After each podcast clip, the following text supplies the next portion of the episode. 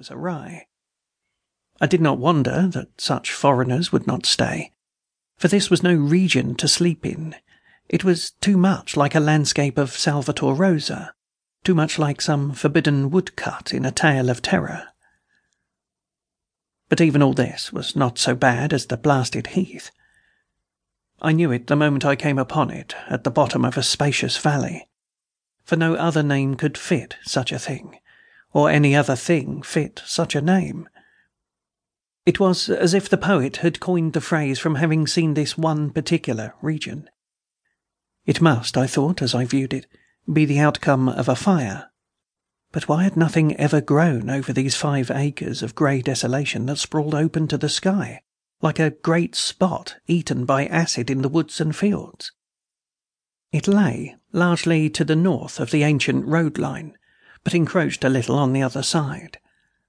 I felt an odd reluctance about approaching, and did so at last only because my business took me through and past it. There was no vegetation of any kind on that broad expanse, but only a fine grey dust or ash which no wind seemed ever to blow about. The trees near it were sickly and stunted, and many dead trunks stood or lay rotting at the rim. As I walked hurriedly by, I saw the tumbled bricks and stones of an old chimney and cellar on my right, and the yawning black maw of an abandoned well, whose stagnant vapors played strange tricks with the hues of the sunlight. Even the long dark woodland climb beyond seemed welcome in contrast, and I marveled no more at the frightened whispers of the Arkham people. There had been no house or ruin near; even in the old days the place must have been lonely and remote. And at twilight, dreading to repass that ominous spot, I walked circuitously back to the town by the curious road on the south. I vaguely wished some clouds would gather for an odd timidity about the deep skiey voids above had crept into my soul. In the evening, I asked old people in Arkham about the blasted heath, and what was meant by that phrase, strange days, which so many evasively muttered. I could not, however, get any good answers, except that all the mystery was much more recent than I had dreamed.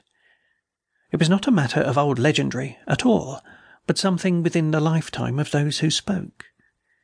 It had happened in the eighties, and a family had disappeared or was killed.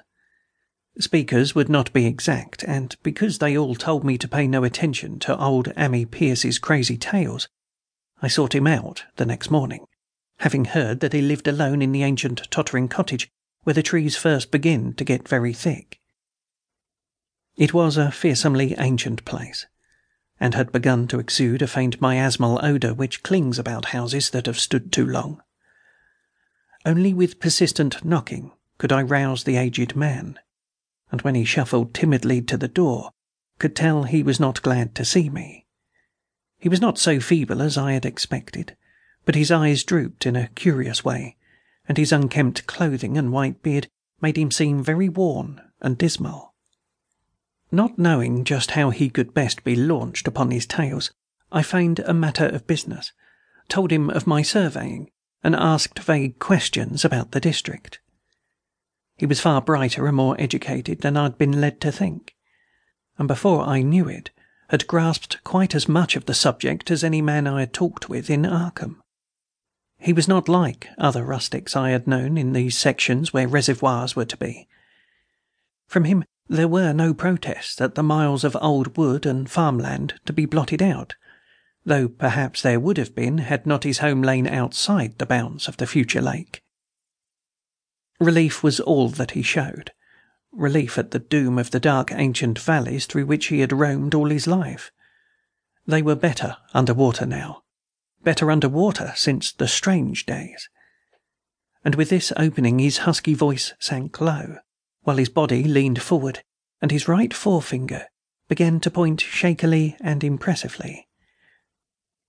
It was then that I heard the story, and as the rambling voice scraped and whispered on, I shivered again and again in spite of the summer day. Often I had to recall the speaker from ramblings, piece out scientific points which he knew only by a fading parrot memory of Professor's talk, or bridge over gaps where his sense of logic and continuity broke.